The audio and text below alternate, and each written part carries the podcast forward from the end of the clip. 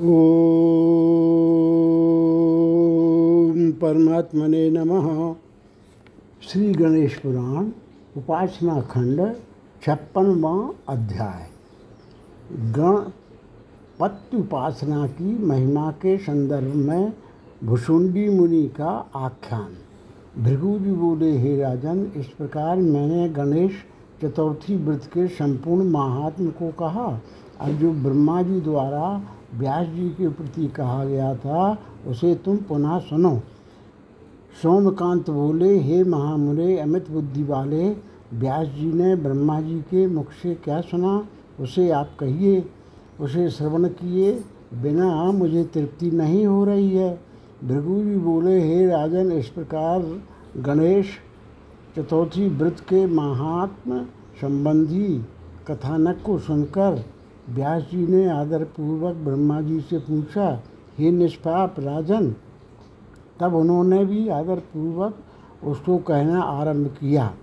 व्यास जी बोले, हे ब्रह्मन, आप मुझसे गणनायक गणेश जी की श्रेष्ठ कथा को पुनः कहिए। विघ्नेश्वर गणेश जी की सत कथा को श्रवण करने की मेरी लालसा अत्यधिक बढ़ती जा रही है। ब्रह्मा जी बोले, हे व्यास जी कौतूहल से भरी हुई गणेश जी की एक अन्य कथा श्रवण करो। जो सूरसेन आदि राजाओं द्वारा अद्भुत है। मध्य देश के अत्यंत रमणीय सहस्त्र नाम, नामक नगर में सूरसेन नाम के एक महान बलवान राजा हुए। वे वेद, वेदांग के पारगामी विद्वान, धनवान, रूपवान, दानी, यज्ञकर्ता, प्रजा के रक्षक, शक्तित्रय से संपन्न। शक्तित्रय का मतलब है प्रभु, मंत्र और उत्साह ये तीन प्रकार की राज शक्तियाँ होती हैं। से संपन्न मानी राजनीति में व्यवहार्य छह अंगों में दक्ष।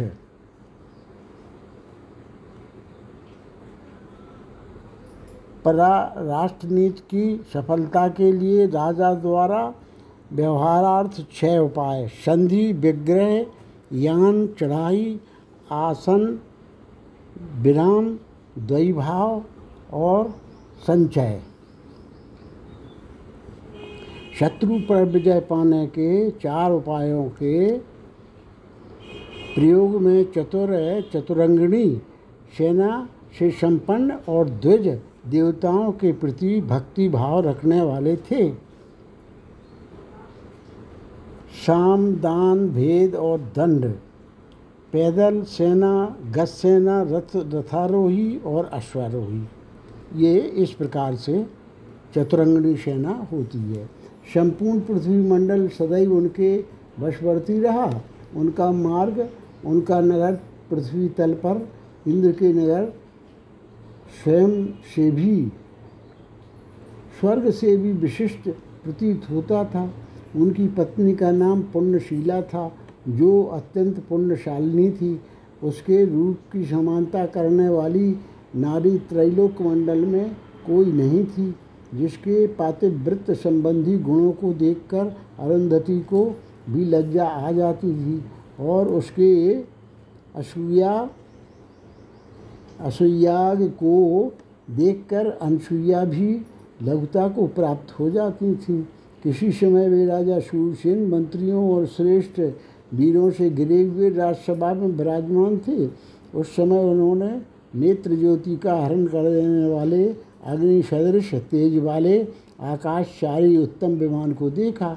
उसे देखकर गायन श्रवण में अशक्त राजा के साथ सभी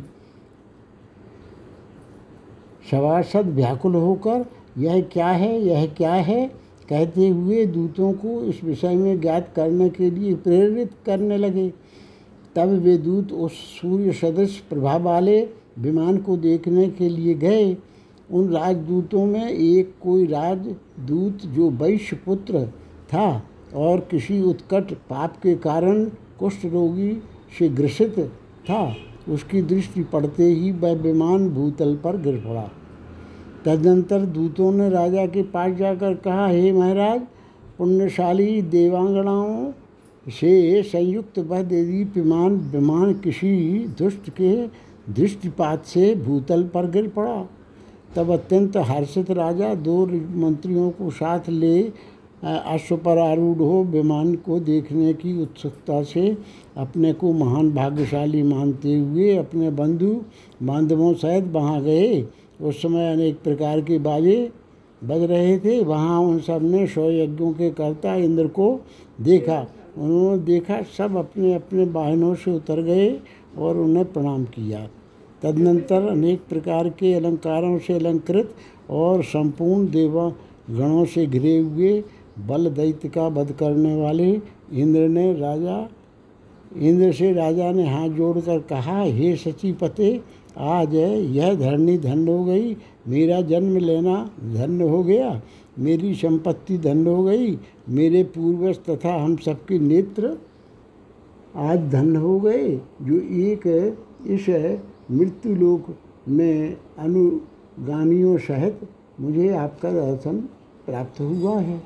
ब्रह्मा, ईशान से आदि देवता भी जिनके वशवर्ती हैं, जिनका दर्शन सौ अश्वमेध यज्ञों द्वारा ही संभव है, अन्य किसी भी भांति नहीं। ऐसे आपका आज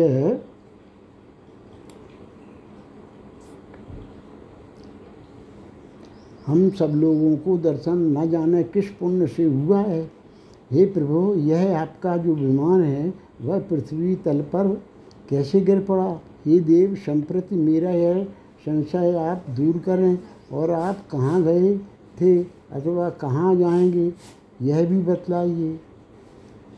शतक ऋतु इंद्र बोले हे राजन, उस आश्चर्यमयी घटना को सुनो, जिसे नारद जी ने मुझसे कहा था, हे नृप, मैं तुम, उसे तुमसे कहता हूँ, एकाग्र चित्र होकर उसका श्रवण करो।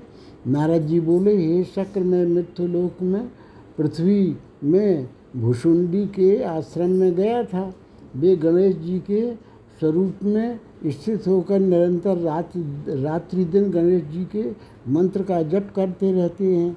उनके द्वारा गणेश जी के स्वरूप का ध्यान किए जाने से उनका भी स्वरूप वैसा, गणेश जी के स्वरूप जैसा ही हो गया है। यह आश्चर्यमयी घटना मैंने वहाँ देखी। उन्हें गजानन स्वरूपधारी मुनि द्वारा पूजित होकर उन्हें नमस्कार कर और उनकी आज्ञा ले, मैं यहाँ आपके दर्शन के लिए आ गया। हे सतयज्ञ करता इंद्र, मैंने ऐसा विलक्षण सारूप पृथ्वी पर अन्यत्र कहीं नहीं देखा। इंद्र बोले, हे राजन, तब मैं नारद जी का पूजन कर और उन्हें विदा कर उसी क्षण अत्यंत उत्सुकता पूर्वक उस प्रकार के मुनि का दर्शन करने के लिए लिए चल दिया। मन और वायु के समान वेगशाली श्रेष्ठ विमान में आरूढ़ होकर मैंने गजानन रूपधारी भुषुंडी मुनि के पास जाकर उनका दर्शन किया।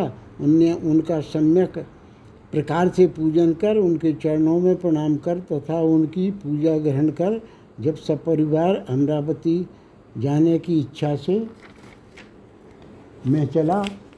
तो तुम्हारे नगर के समीप यह विमान कैसे ही पहुँचा? उसी समय तुम्हारे कुष्ठ रोगी से ग्रसित पापी दूत की सारी बात दृष्टि पड़ते ही यहाँ भूतल पर गिर पड़ा। दूत की दृष्टि पड़ते ही हे नृप, मैंने सारी बात तुमसे कह दी। राजा सूरसेन बोले हे शतक्रतु इंद्र, किस तपस्या से या किस वृत्त साधन से भुषुंडी ने गजानन का स्वरूप प्राप्त कर लिया? हे प्रभु, वह सब मुझसे कहिए। प्राणी को जैसे अमृत का पान करने पर तृप्ति नहीं होती और पीने की इच्छा रहती है, वैसे इस अमृतोमम कथा का श्रवण करते हुए मुझे तृप्ति नहीं हो रही है।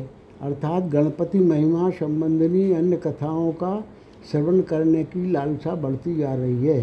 हे स्वामिन, गजानन की अन्य अमृतोपम कथाओं को सुनने से कौन विरत हो सकता है? इस प्रकार श्री गणेश पुराण के अंतर्गत उपासना खंड में शक्र के विमान का पतन नामक छप्पनवा अध्याय पूर्ण हुआ।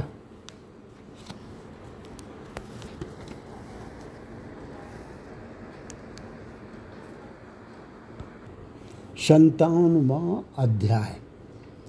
भुषुंडी मुनि का प्रारंभिक जीवन मुदगल मुनि की उन पर कृपा। उनकी कठोर तपस्या तथा उन्हें गणेश शारूप्य की प्राप्ति। शतक्रतु इंद्र बोले, हे राजन, अब मैं तुमसे इस प्राचीन कथा को कहता हूँ कि जिस प्रकार मुनि भुषुंडी ने गणाधिपति गणेश जी की भक्ति के प्रभाव से उनका सारूप प्राप्त कर लिया था। दंडकारण्य देश में नंदुर संज्ञक नगर में ना नाम नाम से प्रसिद्ध एक दुष्ट मछुआरा रहता था। वह बाल्यकाल से ही चोरी करने लगा, लग गया था और वह होने पर पराई स्त्रियों से व्यभिचार कर्म करने लगा था। वह दूसरे के न देखते और देखते हुए भी उनकी वस्तुएँ चुरा लेता था तथा मैंने चोरी नहीं की, इस प्रकार की शपथ भी ले लेता था। वह दो व्यक्तियों सुहृदों के हृदय में भेद उत्पन्न करने के लिए मिथ्या शपथ लेता था। वह जुआ खेलने में और मदिरा पीने में लगा रहता था, इसलिए लोगों ने उसे एक गाँव से बाहर निकाल दिया। तब वह वहाँ से बहुत दूर वन प्रांत के पहाड़ की एक गुफा में पत्नी सहित रहने लगा। उसने उस मार्ग में जाने वाले बहुत से पथकों को मार डाला था। इस प्रकार जब वह उसके पास बहुत सा धन हो गया तो उसने उससे बच्चों सहित अपनी स्त्री को अनेक प्रकार के अलंकारों से विभूषित किया। और अपने धन वैभव से उन्हें संतुष्ट किया। वह शस्त्र, तलवार, ढाल, बहुत से पास, उत्तम धनुष दोनों सिरों पर लौहबद्ध लाठी और बाणों से परिपूर्ण विशाल तरकस धारण किए रहता था। वह वृक्ष की किसी ऊँची डाल पर बैठकर या उसके कोटर खोखले में भाग में छिपकर उस मार्ग से जाने वाले बहुत से यात्रियों को मारकर उनकी विविध वस्तुएँ, वस्त्रों तथा आभूषणों को लाकर घर में संचित करता था तथा दूसरे नगर ले जाकर उन्हें बेच देता था और नित्य अपने भवन में यथेष्ट विषयों का सेवन किया करता था। इस प्रकार पापपूर्ण आचरण करने वाला वह वन में अनेक पशुओं का भी वध करता था। एक बार किसी वन्य पशु के पीछे दौड़ता हुआ वह एक योजन दूर तक चला गया, परंतु पशु उसकी पहुँच से दूर जा चुका था और वह दौड़ता हुआ थक कर धरती पर गिर पड़ा। तदनंतर वह दुष्ट बड़े कष्ट से उठकर धीरे धीरे चलते लगा। मार्ग में चलते हुए उसने पवित्र गणेश तीर्थ को देखा। वहाँ उसने केवल श्रम का परिहार करने के लिए ही स्नान किया। तदनंतर अपने व्यवसाय, लूटपाट के उद्देश्य से वह जब जा रहा था तो मार्ग में उसने मुदगल मुनि को देखा, जो गणनाथ गणेश जी के नाम मंत्र का जप कर रहे थे। तब वह नाम नाम का मछुआरा म्यान से तलवार निकालकर उसे उठाए। मुदगल मुनि के निकट उन्हें मार डालने का मन बनाकर गया। परंतु गजानन गणेश जी के भक्त मुदगल के प्रभाव से उसके शस्त्र तथा दृढ़ मुट्ठी से तलवार भी फिसल गई और और उस दुष्ट की बुद्धि भी उसी क्षण परिवर्तित हो गई। उसे उस अवस्था में देखकर बेमुनिवर मुदगल जी हंस पड़े। तत्पश्चात संयत चित्त होकर उससे पूछा, बताओ, तुम्हारे सभी शस्त्र बंधे होने पर भी क्यों गिर पड़े? इंद्र कहते हैं, हे राजा सूरसेन गणेश तीर्थ में स्नान करने और उन मुनि का दर्शन करने से ज्ञान वैराग्य से युक्त हुआ वह मछुआरा। मुदगल जी से बोला, मछुआरा बोला, हे ब्रह्मन, मैं यह अत्यंत आश्चर्य की बात मानता हूँ कि इस कुंड गणेश तीर्थ में स्नान और विशेष रूप से आपके दर्शन से मेरी बुद्धि परिवर्तित हो गई। बाल्यकाल से ही मेरी बुद्धि दुष्टतापूर्ण और पाप परायण हो गई थी। हे प्रभु, मैंने आज तक असंख्य पाप किए हैं। इस समय आपकी कृपा से मेरी मति इन पाप कर्मों से विरक्त हो गई है। अब मैं अपने इन गिरे हुए शस्त्रों को पुनः ग्रहण नहीं करूँगा। अब आप मेरे ऊपर पूर्ण कृपा कीजिए और मेरा इस भवसागर से उद्धार कीजिए। साधु पुरुष दीन पापी जनों पर भी अनुग्रह करते हैं। हे महामुनि, जैसे पारसमणि का धातुओं से संपर्क व्यर्थ नहीं होता, वैसे ही साधु पुरुषों की संगति कभी भी व्यर्थ नहीं देखी गई है। इंद्र कहते हैं, हे राजन, उस मछुआरे के इस प्रकार कहने पर शरणागत के त्याग में दोष का विशेष रूप से स्मरण करते हुए वे मुदगल मुनि उनसे कृपापूर्वक बोले। मुदगल जी बोले, दानादि कृत्य विधिपूर्वक किए जाते हैं। उनमें तुम्हारा अधिकार नहीं है। तथापि तुम पर कृपा करने के लिए तुम्हें भगवान गणेश जी के मनुष्यों के लिए सभी सिद्धियों को देने वाले नाम जप का उपदेश करना है। नाम उपदेश करता हूँ। तदनंतर जब वह कई बार तक महर्षि मुदगल को प्रणाम करने लगा तो उन्होंने उसके मस्तक पर अपना अभयप्रद श्रीहस्त स्थापित कर दिया और गणेशाय नमः इस नाम मंत्र का उपदेश दिया। उन्होंने अपनी यष्टि को उसके सामने भूमि में रोपित कर दिया और उससे प्रीतिपूर्वक बोले कि जब तक इस यष्टि में अंकुर न निकल आए और जब तक मैं आ न जाऊँ तब तक तुम इस मंत्र का जप करते रहो। एक आसन में बैठकर वायु मात्र का भक्षण करते हुए, एकाग्र चित्त से जप करते हुए, सायं प्रातः नित्य निरंतर यष्टि मूल में जल डालते रहना। इंद्र बोले मछुआरा नाम मुदगल मुनि द्वारा उपदेश पाकर और उन मुनि के अंतर्हित हो जाने के बाद अपने जीवन से निराश होकर वहीं स्थित हो गया।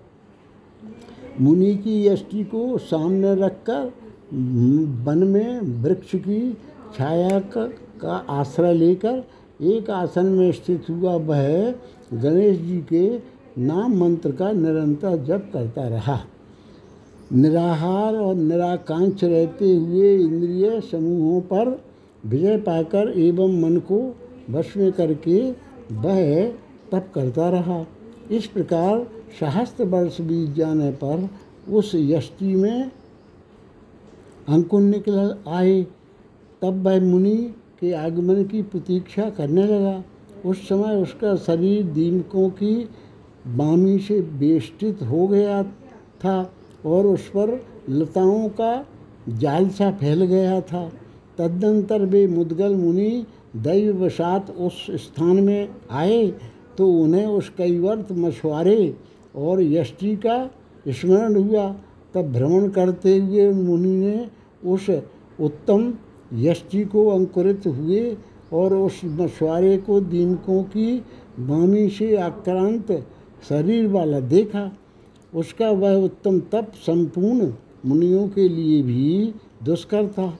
उस समय उन मुदगल मुनि ने बड़े प्रयत्नपूर्वक मात्र नेत्रों को देखकर उसे पहचाना। तदनंतर उस मुनि ने, मुनि श्रेष्ठ ने उसके शरीर पर स्थित दीमकों की बामी को हटाया और अभिमंत्रित जल से उसके संपूर्ण शरीर का संचन किया। तदुपरांत जप के प्रभाव से दिव्य शरीर तथा गणपति के शारूप को पा लेने वाले उस कैवर्तक को मुनि ने संबोधित किया। उसके दो दिव्य हाथ थे और वह भगवान विनायक के शुभ नाम का जप कर रहा था। मुनि के द्वारा उद्बोधित कर किए जाने पर उसने अपने नेत्र खोले। उसके नेत्र नेत्रों से उत्पन्न अग्नि विद्युत की भांति आकाश को चली गई और वह त्रिलोकी को दग्ध करने के लिए उद्यत हो गई। तब मुनि के द्वारा उसका निवारण किया गया। वह मछुआरा भी अपने करुणामय गुरु उन मुदगल मुनि को नमन कर और उनका आलिंगन कर वैसे ही प्रसन्न हुआ, जैसे पुत्र अपने पिता का आलिंगन कर प्रसन्न होता है। तब उस नाम नामक मछुआरे को जिसे उपदेश दिया था पुनः वाल्मीकि से उत्पन्न होने के कारण उन्होंने अपना पुत्र मान लिया। हे राजन, मुदगल मुनि ने उसका आदरपूर्वक नामकरण किया। उसके भ्रूमध्य से सुंडा सूढ़ निकल आई थी, इसलिए उन्होंने उसका भुसुंडी नाम रखा। तदनंतर उन मुदगल मुनि ने उसे एकाक्षर मंत्र का उपदेश दिया और वरदान देते हुए कहा कि तुम मेरे वचन से प्रभा, वचन के प्रभाव से इस एकाक्षर मंत्र के ऋषि बनो और मुनियों में श्रेष्ठ हो जाओ। इंद्रादि देवताओं, गंधर्वों और सिद्धों के लिए भी पूज्य हो जाओ। जैसे भगवान गणेश का ध्यान और दर्शन पापों का नाश करने वाला होता है, वैसे ही प्रभाव से संपन्न हुए। हे मुनि, तुम भुसुंडी के रूप में विख्यात हो जाओ, जिसको तुम्हारा दर्शन हो जाए, वह मनुष्य कृतकृत हो जाएगा। मेरे कथनानुसार आशीर्वाद से तुम्हारी आयु एक है, लाख कल्पों की होगी। इस प्रकार मुदगल जी जब उसे बहुत से वरदान दे रहे थे तो उसी समय इंद्रादि देवता और नारदादि मुनि भी उसका दर्शन करने के लिए आए और उसे प्रणिपात करते हुए बोले, हे भुषुंडी आपके दर्शन से हमारा जन्म, हमारी विद्या, हमारे माता पिता हमारी तपस्या और हमारा यश सार्थक हो गया।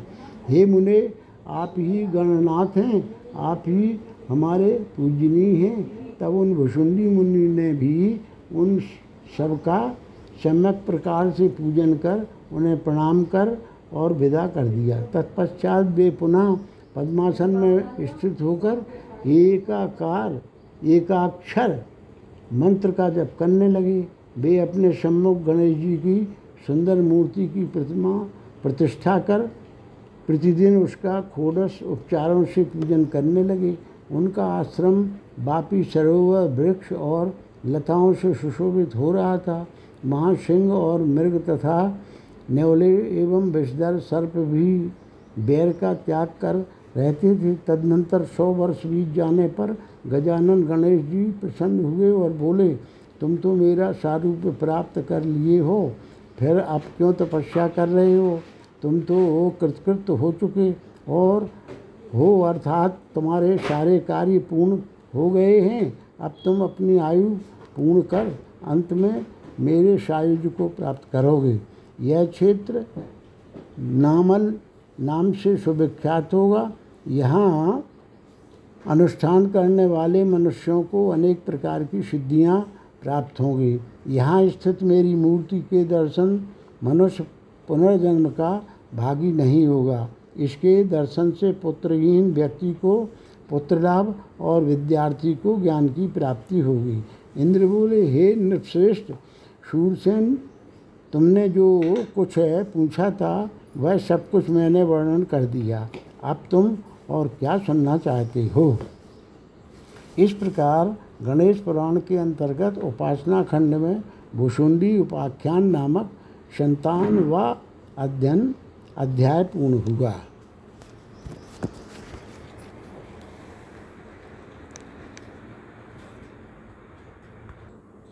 अंठावनवा अध्याय। संकट चतुर्थी व्रत की महिमा के प्रसंग में भुषुंडी मुनि के पितरों के उद्धार की कथा। ब्रह्मा जी बोले, हे व्यास जी, मरुत्वान इंद्र के इस प्रकार के उत्तम वचन सुनकर और उस भुषुंडी मुनि की अमृतोपम कथा श्रवण कर प्रसन्न हुए राजा सूरसेन ने उनसे पुनः पूछा। सूरसेन बोले, हे देवेंद्र, किस उपाय से आपका विमान आकाश में जा सके या, हे विभु, उस उपाय को कीजिए अथवा बताइए कि मैं आपके लिए क्या करूँ? ब्रह्मा जी बोले, हे व्यास जी, इस प्रकार के पुनः प्रश्न करने वाले राजा सूरसेन से सभी लोगों के सुनते हुए देव शत्रुओं का वध करने वाले इंद्र ने हँसते हुए से यह वचन कहा इंद्र बोले, हे नृपश्रेष्ठ, यदि आपके नगर में कोई ब्राह्मण या क्षत्रिय भी संकट चतुर्थी का व्रत करने वाला हो तो उसके द्वारा एक वर्ष तक किए गए उस व्रत के पुण्य का सम्यक प्रकार से दान किए जाने पर ही यह गमन कर सकेगा। अन्यथा, हे राजन, यह अयुत दस हज़ार पुरुषों के प्रयत्न करने पर भी नहीं चल सकता। राजा बोले, हे विभु, मुझे बताइए कि वह मंगल कर, संकट चतुर्थी व्रत कैसा है, उसका क्या पुण्य है, उसका क्या फल है, उसकी विधि क्या है और उसमें किस देवता का पूजन किया जाता है। यह प्राचीन काल में किसने इस व्रत को किया था? जिसे करने से सिद्धि प्राप्त हुई हो। हे इंद्र, कृपया यह सब विस्तार पूर्वक बताइए। इंद्र बोले, हे राजन, इस संदर्भ में एक प्राचीन इतिहास का उदाहरण दिया जाता है, जिसमें कृतवीर के पिता और नारद जी का संवाद है। इस पृथ्वी तल पर कृतवीर नामक एक बलवान राजा हुआ था, जो सत्यवादी, शील संपन्न, दानी, यज्ञकर्ता, मानी, महारथी, जितेंद्रिय, अल्पाहारी और देव ब्राह्मण पूजक था। उसके अश्वारोही, गजारोही, योद्धाओं, रथियों और धनुर्धारियों की संख्या की गणना नहीं हो सकती थी। हे राजन, वे सभी सहयाद्री क्षेत्र के निवासी थे। उनके राजभवन में सभी पलंग और पात्र सोने के ही थे। उनके यहाँ भोजन पकाने के लिए भी कभी ताम पात्र का प्रयोग नहीं होता था। उसके यहाँ बारह हज़ार ब्राह्मण पंक्तिबद्ध होकर भोजन करते थे। तैलोक सुंदरी सुगंधा उसकी पत्नी थी, जो धार्मिक स्वभाव वाली, पतिव्रता और पति को प्राणों से भी अधिक प्रिय मानने वाली थी। वह अनेक प्रकार के अलंकारों से अलंकृत सौभाग्यवती और ब्राह्मणों, देवताओं एवं अतिथियों के पूजन में रुचि रखने वाली थी। हे राजन वे दंपति राजा रानी इस प्रकार के अर्थात सर्वगुण संपन्न होते हुए भी पुत्रहीन थे। पुत्र प्राप्ति हेतु उन दोनों ने सभी प्रकार के दान, व्रत और तप किए तथा अन्य नियमों का पालन किया एवं प्रभुत दक्षिणा वाले यज्ञ किए। पुत्र प्राप्ति की लालसा से उन्होंने अनेक तीर्थों में एवं पुण्य क्षेत्रों की यात्रा की। फिर भी जन्मांतर में किए हुए पापों के कारण उन्हें पुत्र नहीं हुआ।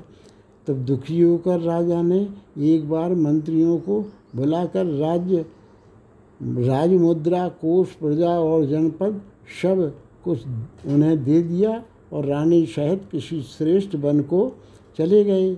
वहाँ पहुँच कर वे दंपति, बलकल और मृगचरण धारण कर तप में स्थित हो गए।